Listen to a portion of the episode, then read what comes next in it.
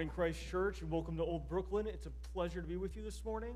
For those of you just turning in for the first time, my name is Logan. I am a uh, the assistant director out here for the Old Brooklyn campus, and this morning I have the privilege of bringing God's word to you.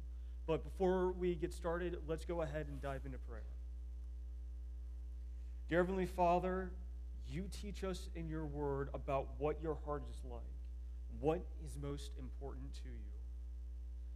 I pray that we would be capable of hearing this truth this morning. And I pray that we could respond to it in a way that is healthy for our souls. Would you please help us, I pray?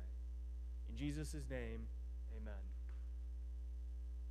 About 10 or 15 years ago, my brother and I got into a game that was simply called Pirates.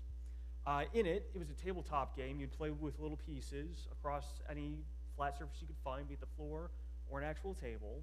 But in it, a group of people would get together, they'd bring their own fleets, and they would go exploring on different adventures. You could explore wild islands and see what treasures lay there. You could fight other people's fleets and see who had the best ships. And you also had to cross treacherous terrains whirlpools, fog banks, you name it.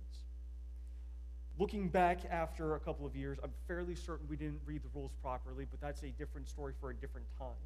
And we enjoyed it still nonetheless. One of the unique things about this game, though, was its genre. It's what was called a constructible strategy game. Each individual ship had to be pieced together before you could actually play with it and you would get little packs that came, they were about the size of credit cards and made of some kind of plastic.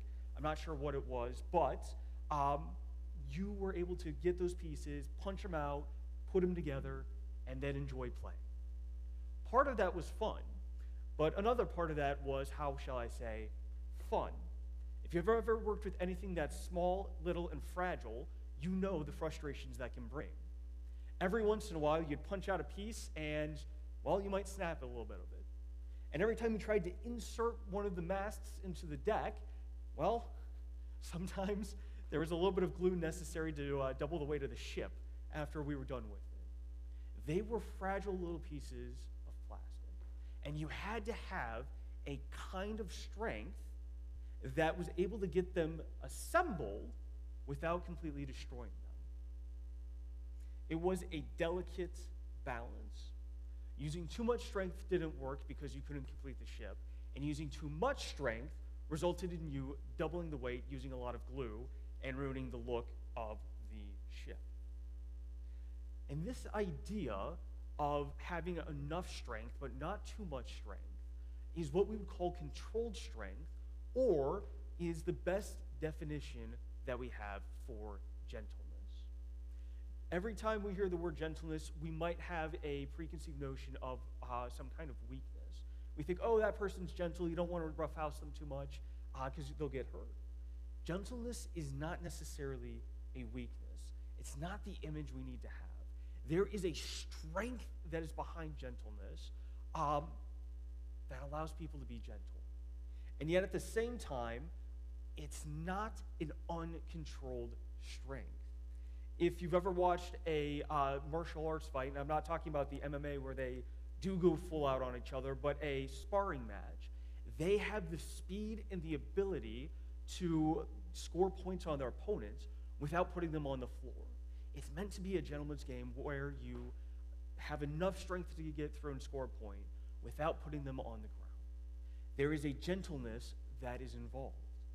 And gentleness is not uncontrolled strength and it is not weakness. It is a controlled strength.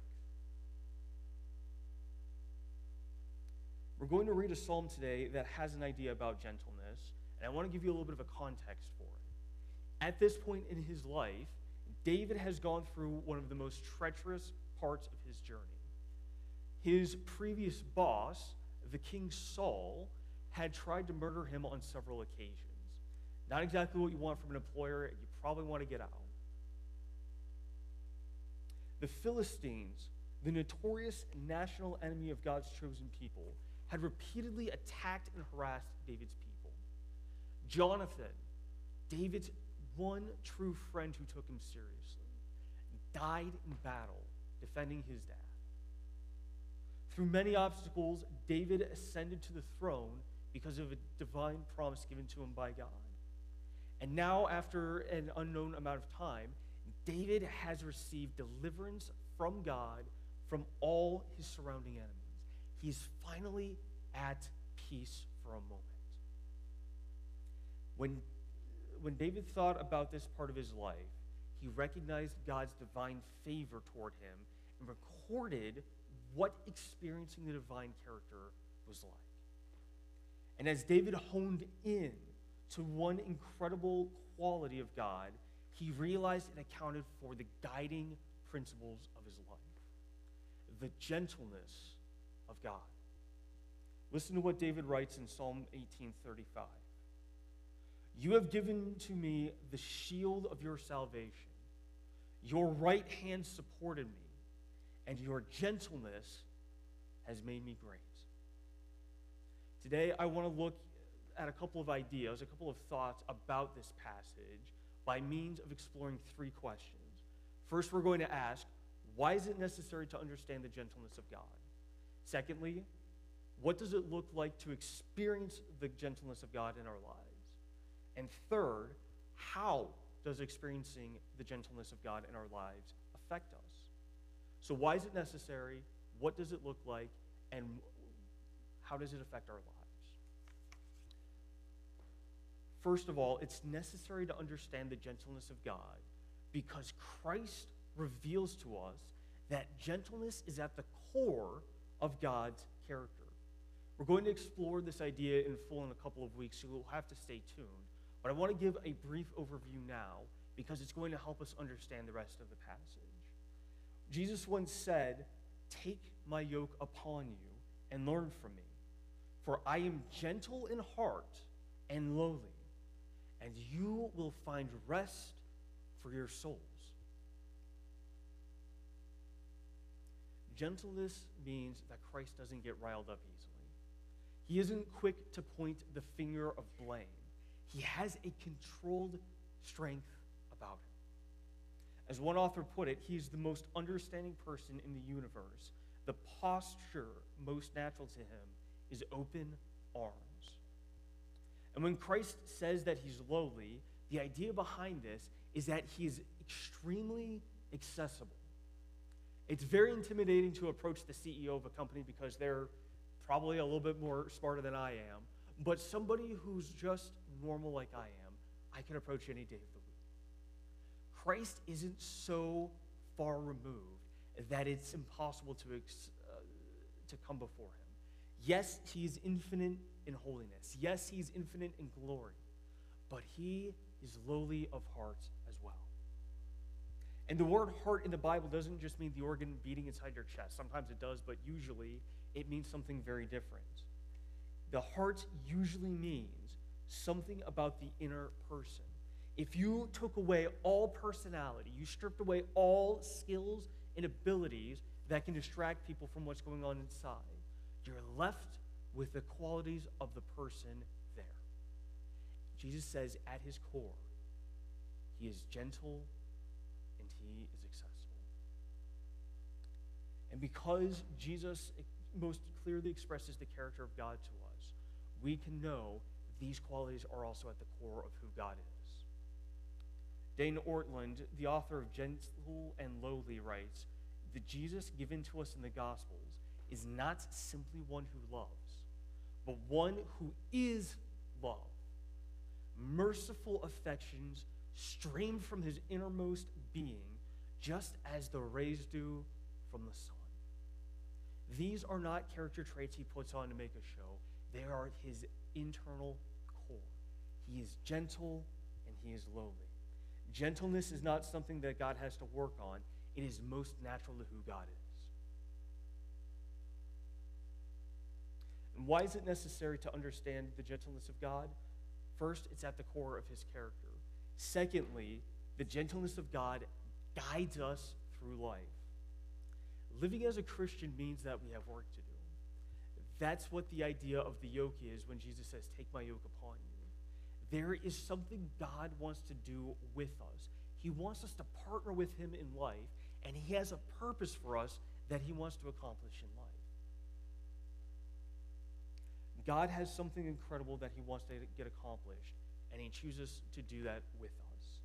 And this idea fundamentally shapes how David sees his own life in light of God's behavior towards him. He understands that the gentleness of God doesn't replace his created purpose, but it enables him to live it out. Without the gentleness of God guiding our lives, we would run, metaphorically speaking, into rough. God treats us gently, and it enables us to live the purpose he created us for. We know that the gentleness is at the core of God's character, and the gentleness of God guides us through life. But what does it look like to experience the gentleness of God in our lives? David gives us two snapshots in this verse. There are many more we could pick out from the Psalms or the Bible as a whole, but for the sake of time, we're going to just stick with these two. David writes at the beginning of this psalm, You have given to me the shield of your salvation. And here's what David means by this God exercises his gentleness through salvation. David was a warrior. A shield is metaphor for what your best defense is. In David's mind, the best defense was God's salvation, and God exercises his gentleness through his saving work. And this is an incredible thought about God. God's heart naturally gravitates towards the people we least expect, the people whose lives are broken. When we read the Gospels, we see Jesus, Jesus frequently spending time with these people. There was a lady in one of the Gospels who didn't have a name. Either her name was forgotten or intentionally left out, and she was simply called a sinner. No other title for 2,000 years. She has the title sinner. Nobody expected her life to amount to much. And at this point, Jesus was sitting in a religious leader's house eating supper with them. The religious leader was the person everyone looked to for guidance. They saw that his life was put together and that he had what it took to get through life. But it wasn't the religious leader who connected with Christ in a significant way. When the woman found out Jesus was there, she came into the house uninvited. And when she came in, she knelt at the feet of Christ. She cried tears and wiped Jesus' feet with her own hand. She humbled herself before Christ. And when the religious leader saw this, he was just rude. He said, if Jesus knew who this woman was, he would tell her to get the heck out. He would tell her to shoo and to get away. It wasn't the person who seemed to have their life together that was able to accept the gentleness of God. It was the person who acknowledged their life was broken beyond repair, who connected with Christ in a meaningful way. And by the way, Christ showed this woman gentleness beyond recognition. Although her title that she received was sinner, he said, from now on, for the rest of time, wherever the gospel is preached, her story is going to be spread throughout. She humbled herself before Christ and treated him in a beautiful way. And Christ treated her with gentleness. His life moved towards the broken, toward the absolutely God's deepest desire is for us to seek him for mercy. Listen to what the author Ortlund says. Jesus does not get flustered or frustrated when we come to him for fresh forgiveness, for renewed pardon, with distress and with need and emptiness. He does not get flustered. He does not get frustrated. That's the whole point. It's what he came to heal. He went down into the horror of death and plunged out through the other side in order to provide a limitless supply of mercy and grace to his people. God's heart naturally gravitates towards people with brokenness, and it's his desire for people who recognize they are broken to come receive mercy to, from him day after day after day. And he doesn't do it begrudgingly, he does it with gentleness. If we are under the impression that God is annoyed with us when we come to him asking for forgiveness, then we have failed to grasp the gentleness of God. God is not impatient when he comes to him. Huh, so you finally decided to come, did you now? Took you long enough. God doesn't disdain us either. He doesn't treat us with sarcasm to say, ugh, you again. God's desire is that we come to him for forgiveness day after day, and we are met with the gentleness of God in response. David also understood that God exercises his gentleness by acting on our behalf. After writing, You have given to me your shield of salvation, David writes, Your right hand supported me. The idea of the right hand is just the hand of strength. A lot of people tend to be right hand dominant. If you're left hand, just understand this is a metaphor saying God strengthens us, God supports us with his strength. God acts in gentleness by strengthening. One of the Psalms uh, right here says, You have supported me with your right hand, with your own strength. We said earlier that living the, uh, that living the Christian life requires engaging in the world, that God has something he wants to do through us and in us. It means that we have a purpose. But in living out our purpose, that requires strength. We don't innately have the strength we need to be able to live the life God has called us to live. And unlike most self help books that you can find in a bookstore today, and unlike most movies we can find in Hollywood, we do not find this strength by looking into ourselves and by digging deeper.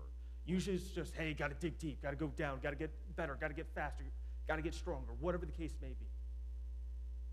David says, we don't get our strength from ourselves. We lack the strength necessary to be able to do what God has called us to do. And unlike the rest of the self help books, we do not get our strength from the people around us. As it turns out, the people around us also inherently lack the strength necessary to live the life that they're called to live. You can't rely on a broken piece of glass if you are a broken piece of glass everything's going to get shattered. David says, the strength we need comes from God. And he doesn't give it grudgingly, he treats us with gentleness and gives it freely from his own supply of strength. God also acts in gentleness by supporting us. One of the Psalms read, May he send you help from the sanctuary and give you support from Zion. If you can think about an army sitting on a battlefield and they're in dire straits, and then they receive reinforcements from a nearby ally, that's this idea. There's a supply that we lack that God alone has the ability to sustain us. We lack the support we need in resources sometimes. We lack the support we need in emotional health. We lack the strength we need in well being all these ways God can support us. The Apostle Paul once wrote, My God will supply every need of yours according to his own riches in the glory of Jesus Christ. Whatever our need is, God is able to meet it, and he does so with gentleness.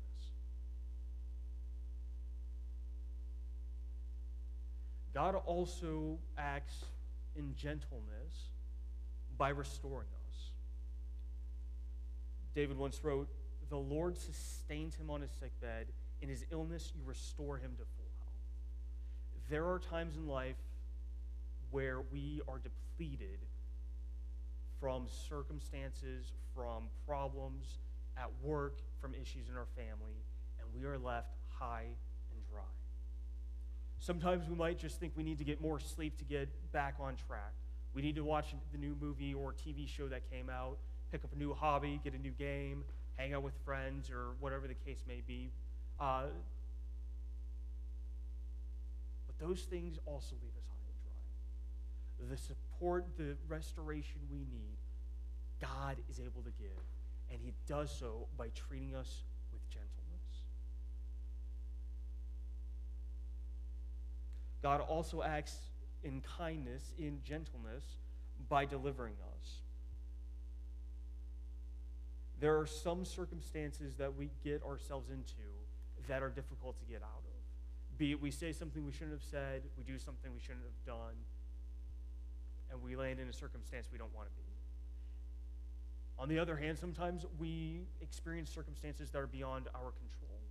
We, if you've ever been in an accident and it's not been your fault, that's not something you were in control of. That is something that simply happened to you, and now you live in the reality. God is able to deliver us from the circumstances we get ourselves into, and He's able to get us to deliver us from the circumstances we find ourselves in. And He does so with gentleness.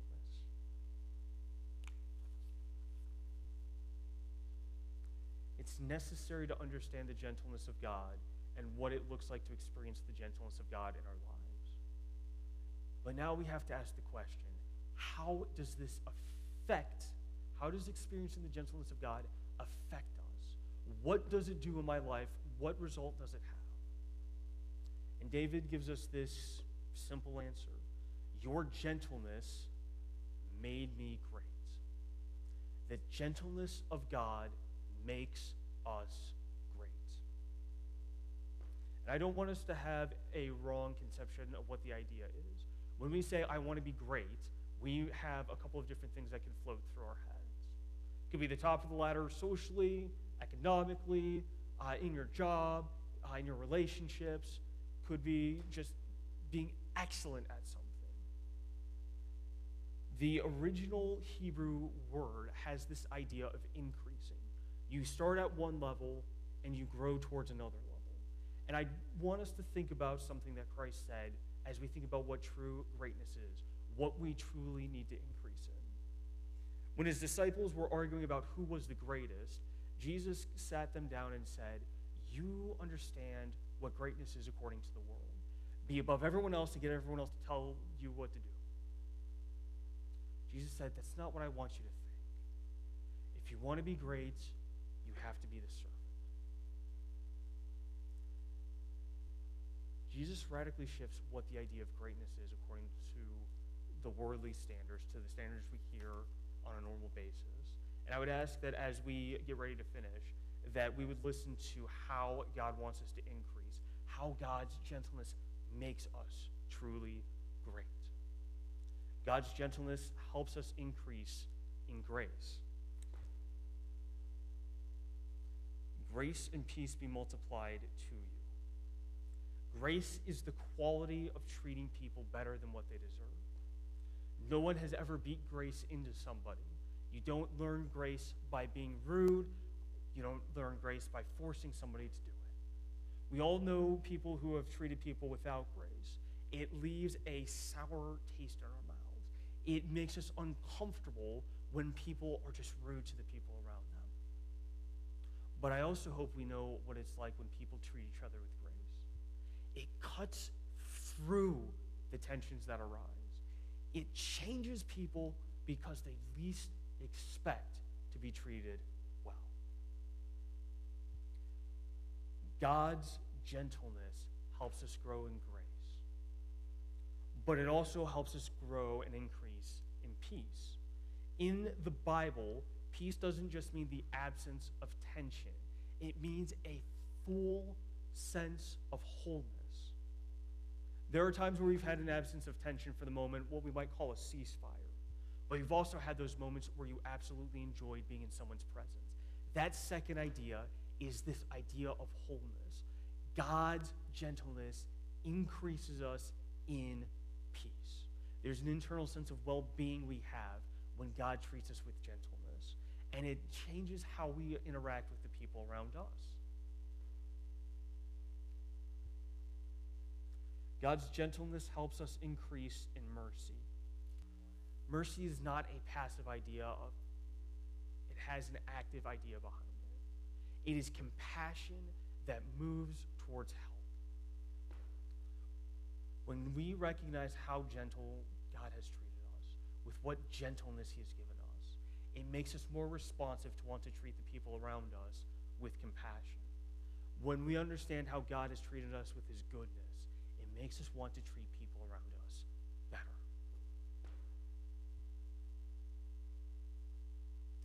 God's gentleness also helps us increase in love. This is not just an emotion we feel, this is a choice we make. Jesus said, Greater love has no one than this, that a person lay down his life for his friends. True love is a giving up of the self for someone else. All deep rooted love is about sacrificing something about yourself, whether it be your pride for the moment, whether it be your um, desire for the moment, in order to serve someone else. There is very little motivation for us to sacrifice anything on our behalf for someone else unless we understand how God has treated us with gentleness. If God has treated us with the gentleness of salvation, God has treated us gently by making us firm and acting well on our behalf, then might we be able to share a self giving love with the people around us. And this is one very interesting idea as I was looking about how God increases us. Gen- God's gentleness helps us increase as a church. The author Luke recorded something about the church when it was first started. Walking in the fear of the Lord and in the comfort of the Holy Spirit, the church multiplied, the church increased.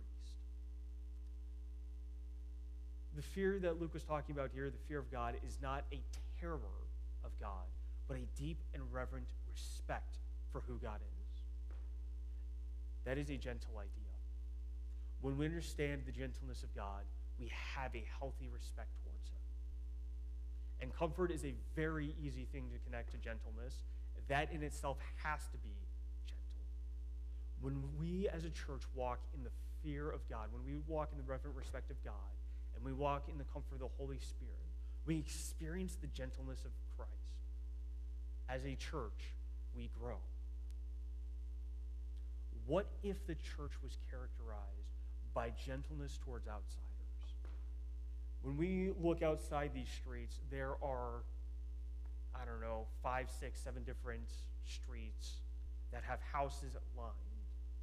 And there are people who sit at home on Sunday morning because, in one way or another, they have the idea that God's core characteristics are judgment and anger.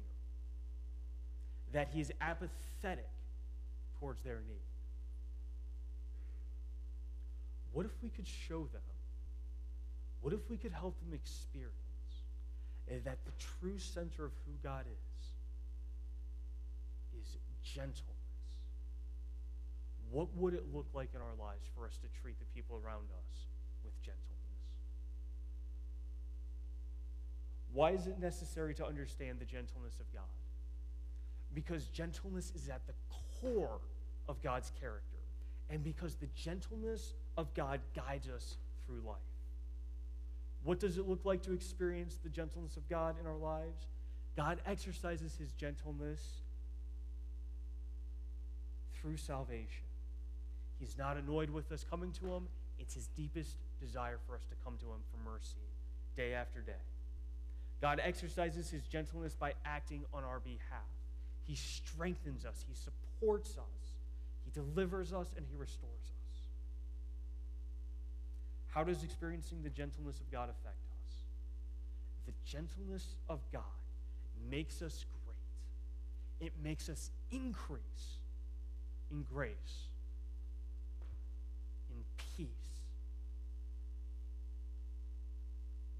in mercy and in love. I do want to ask this morning what are thoughts about Christ are, what our thoughts about God are. as long as we understand him to be distant or aggressive or angry, we will never truly be satisfied resting in him. We will never see him as approachable. We will never willingly give him our lives. But if we understand that the gentleness of God makes us great, then there is a trajectory for our lives to go on where we will grow and increase in great things. Let us pray. Dear Heavenly Father, how great is the love which you have given us, that we should be called your sons and your daughters. How great is this love which you demonstrate in such a gentle way. I pray that we could be persuaded by your gentleness this morning. I pray that we could be influenced to see that you don't treat us with a grudging attitude, with annoyance, or with disdain, but that you treat us with gentleness in every way. I pray that as we are persuaded by this, that you would make us increase in grace, in peace, in mercy, and in love. And I pray that as a church, we might be characterized by these qualities and that people would want to know you because of what you've done in our lives. Would you please help us experience your gentleness, I pray? It's in Jesus' name that I do pray.